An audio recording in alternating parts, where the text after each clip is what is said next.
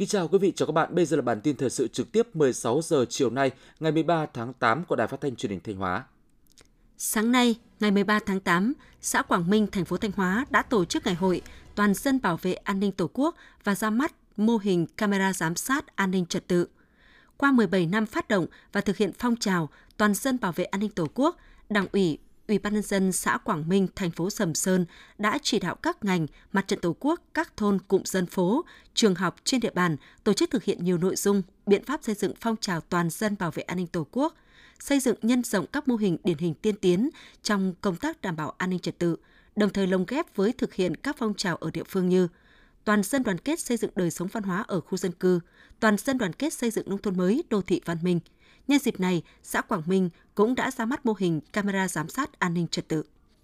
Sáng nay, Liên đoàn Lao động tỉnh Thanh Hóa phối hợp với Trường Đại học Công đoàn tổ chức lễ bế giảng lớp đào tạo lý luận và nghiệp vụ công đoàn K249. Tham dự lớp đào tạo có 40 học viên là cán bộ công đoàn chuyên trách và cán bộ công đoàn cơ sở trong tỉnh. Trong thời gian 3 tháng, học viên đã được các giảng viên nhà trường trang bị 9 chuyên đề lớn và 11 kỹ năng là kiến thức cơ bản về Bộ luật Lao động và Luật Công đoàn, công tác tổ chức và cán bộ, công đoàn tuyên truyền vận động đoàn viên người lao động xây dựng quan hệ lao động lành mạnh, công đoàn với công tác an toàn vệ sinh lao động, công tác tài chính, kinh tế công đoàn, bảo hiểm xã hội. Thông qua khóa học sẽ góp phần trang bị thêm kiến thức và nâng cao kỹ năng nghiệp vụ công tác công đoàn cho đội ngũ cán bộ công đoàn các cấp trong tỉnh. Hiện nay trên địa bàn tỉnh Thanh Hóa có 82.100 m2 được chứng nhận sản xuất nông nghiệp hữu cơ theo tiêu chuẩn quốc gia. Trong đó, công ty trách nhiệm hữu hạn một thành viên dịch vụ thương mại nông nghiệp công nghệ cao Thiên Trường 36 huyện Đông Sơn có sản phẩm rau ăn quả và nhóm họ dưa với diện tích được chứng nhận 12.100 m2. Trang trại hữu cơ Nguyễn Xuân, huyện Yên Định có sản phẩm bưởi diễn với diện tích được chứng nhận 70.000 m2. Khi sản phẩm nông nghiệp được công nhận hữu cơ, thị trường ổn định sẽ đem lại giá trị thu nhập cao. Tuy nhiên, sản xuất nông nghiệp sạch, nông nghiệp hữu cơ ở các địa phương trong tỉnh mới dừng lại ở mô hình quy mô nhỏ lẻ và đang gặp khó khăn khi chuyển đổi sang mô hình hàng hóa. Tính đến tháng 7 năm 2022, tỉnh Thanh Hóa có 17 doanh nghiệp chế biến rau quả với công suất 109.200 tấn một năm. Các sản phẩm rau quả chủ yếu được chế biến thông qua việc sơ chế, đóng gói, bảo quản, cho đó cung cấp khoảng 70% thị trường trong tỉnh, còn lại là các thành phố lớn trong cả nước và xuất khẩu sang thị trường Trung Quốc, Hàn Quốc, Nhật Bản, Nga, Pháp, Belarus – trong 7 tháng năm 2022, các doanh nghiệp chế biến rau quả của tỉnh đã xuất khẩu được gần 142.000 thùng, tương đương 5.540 tấn, gồm sữa chuột và dứa đóng hộp, đi thị trường các nước Trung Quốc, Anh, Úc, Nga, Đức, Pháp, Israel, Estonia trị giá khoảng 2,39 triệu đô la Mỹ. Qua kiểm tra của tri cục Trồng trọt và Bảo vệ thực vật tỉnh Thanh Hóa, bệnh khảm lá sắn đã xuất hiện tại các huyện Ngọc Lặc, Như Xuân, Thường Xuân với diện tích nhiễm trên 2.280 ha. Chi cục trồng trọt và bảo vệ thực vật tỉnh khuyến cáo các huyện có diện tích trồng sắn bị nhiễm bệnh tiếp tục phun trừ bọ phấn trắng, nhổ bỏ, tiêu hủy triệt để cây sắn nhiễm bệnh để tránh tái nhiễm và lây lan ra vùng khác. Đối với các địa phương chưa phát hiện sâu bệnh cảm lá sắn, cần thường xuyên theo dõi kiểm tra, phát hiện bệnh cảm lá sắn, các đối tượng sâu bệnh khác và có các biện pháp phòng chống kịp thời – đồng thời phối hợp với các đơn vị có liên quan tăng cường công tác tuyên truyền cho người dân nhận biết triệu chứng, tác hại của bệnh và hướng dẫn các biện pháp phòng trừ theo quy trình kỹ thuật. Để phát triển các vùng sản xuất tập trung theo hướng bền vững, nâng cao thu nhập, cung ứng sản phẩm rau sạch cho người tiêu dùng, thời gian qua huyện Nông Cống tỉnh Thanh Hóa đã có nhiều cơ chế chính sách khuyến khích người dân trồng rau an toàn như hỗ trợ đất đai, chuyển giao khoa học công nghệ, liên kết với các doanh nghiệp bao tiêu sản phẩm, quy hoạch thành vùng sản xuất chuyên canh. Đến nay, huyện đã xây dựng được 31 hecta trồng rau an toàn theo tiêu chuẩn Việt Gáp, với hơn 300 hộ tham gia, tập trung chủ yếu ở các xã Vạn Hòa, Tế Thắng, Thăng Long. Các loại rau an toàn được trồng chủ yếu như dưa chuột New Zealand, mướp đắng, cà chua. Theo tính toán của các hộ dân trồng rau theo tiêu chuẩn Việt Gáp cho năng suất cao và đạt hơn 400 triệu đồng hecta một năm.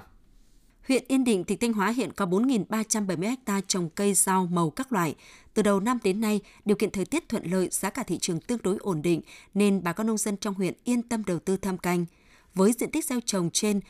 7 tháng đầu năm 2022, huyện Yên Định thu hoạch và tiêu thụ được gần 27.000 tấn rau các loại, trong đó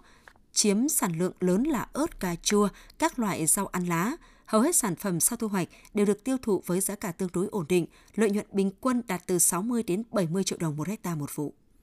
Bò thịt chất lượng cao là một trong năm đối tượng con nuôi chủ lực trong phát triển chăn nuôi của tỉnh Thanh Hóa. Đến nay, tổng đàn bò trên địa bàn tỉnh Thanh Hóa đạt 270.000 con, trong đó bò lai xin bò thịt chất lượng cao đạt trên 170.000 con. Đặc biệt, nhờ áp dụng khoa học kỹ thuật trong tuyển chọn lai tạo đàn bò giống chất lượng cao, hầu hết các con lai F1 sau khi sinh ra bằng phương pháp thụ tinh nhân tạo đều có tầm vóc cao hơn gấp nhiều lần so với giống bò vàng địa phương. Nhờ đó đàn bò lai bò thịt chất lượng cao ít dịch bệnh, năng suất tăng từ 30 đến 35% so với giống bò vàng bản địa.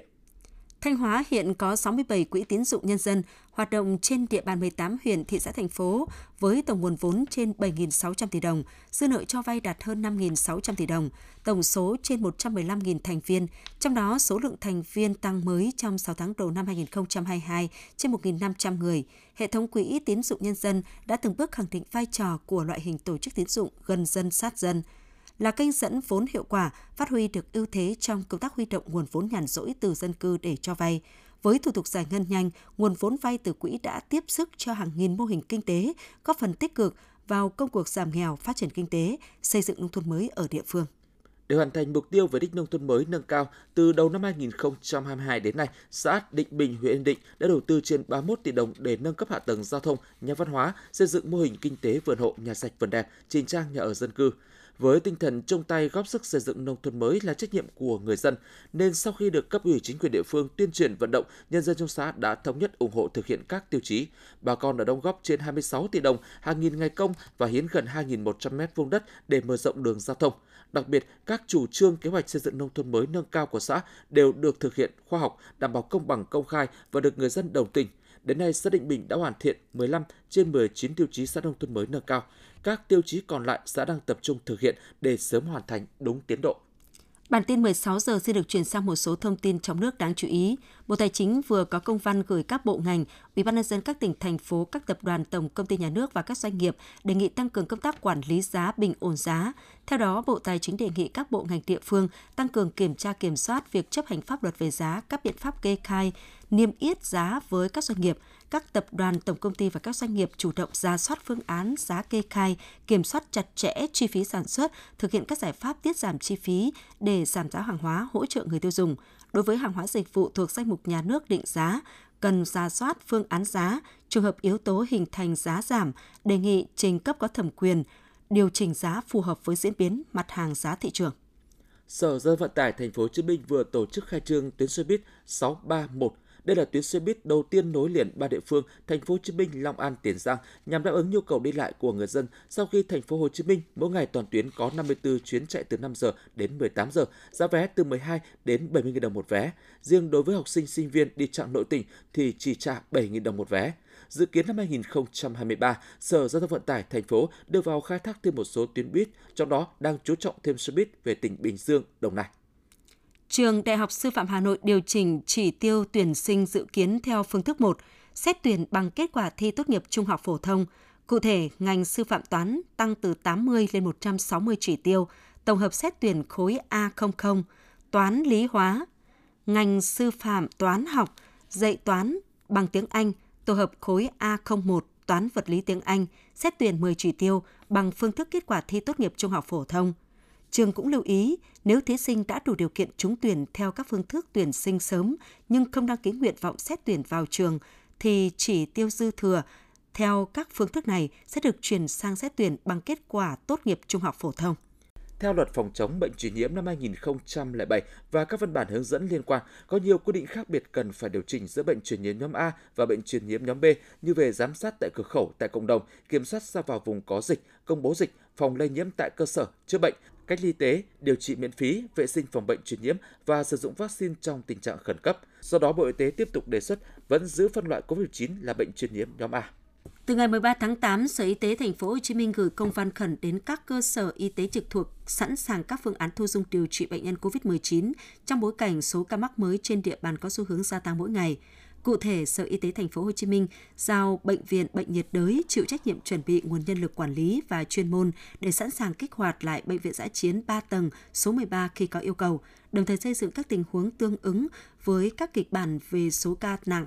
cần thu dung điều trị tại bệnh viện giã chiến 3 tầng số 13. Nhằm kiểm soát và ngăn chặn tình trạng sử dụng rượu bia khi tham gia giao thông, Công an thành phố Thanh Hóa đã chỉ đạo lực lượng cảnh sát giao thông bố trí tuần tra lưu động và cắm chốt trên một số tuyến đường nơi tập trung các nhà hàng, quán bia để siết chặt việc kiểm tra nồng độ cồn. Hiện nay vi phạm nồng độ cồn có mức phạt cao, chỉ cần trong máu hoặc hơi thở có nồng độ cồn quá mức cho phép mà điều khiển các loại phương tiện tham gia giao thông, người tham gia giao thông sẽ bị phạt ít nhất 2 triệu đồng và có thể lên tới 18 triệu đồng. Đồng thời, người vi phạm bị tạm giữ phương tiện và tước giấy phép lái xe.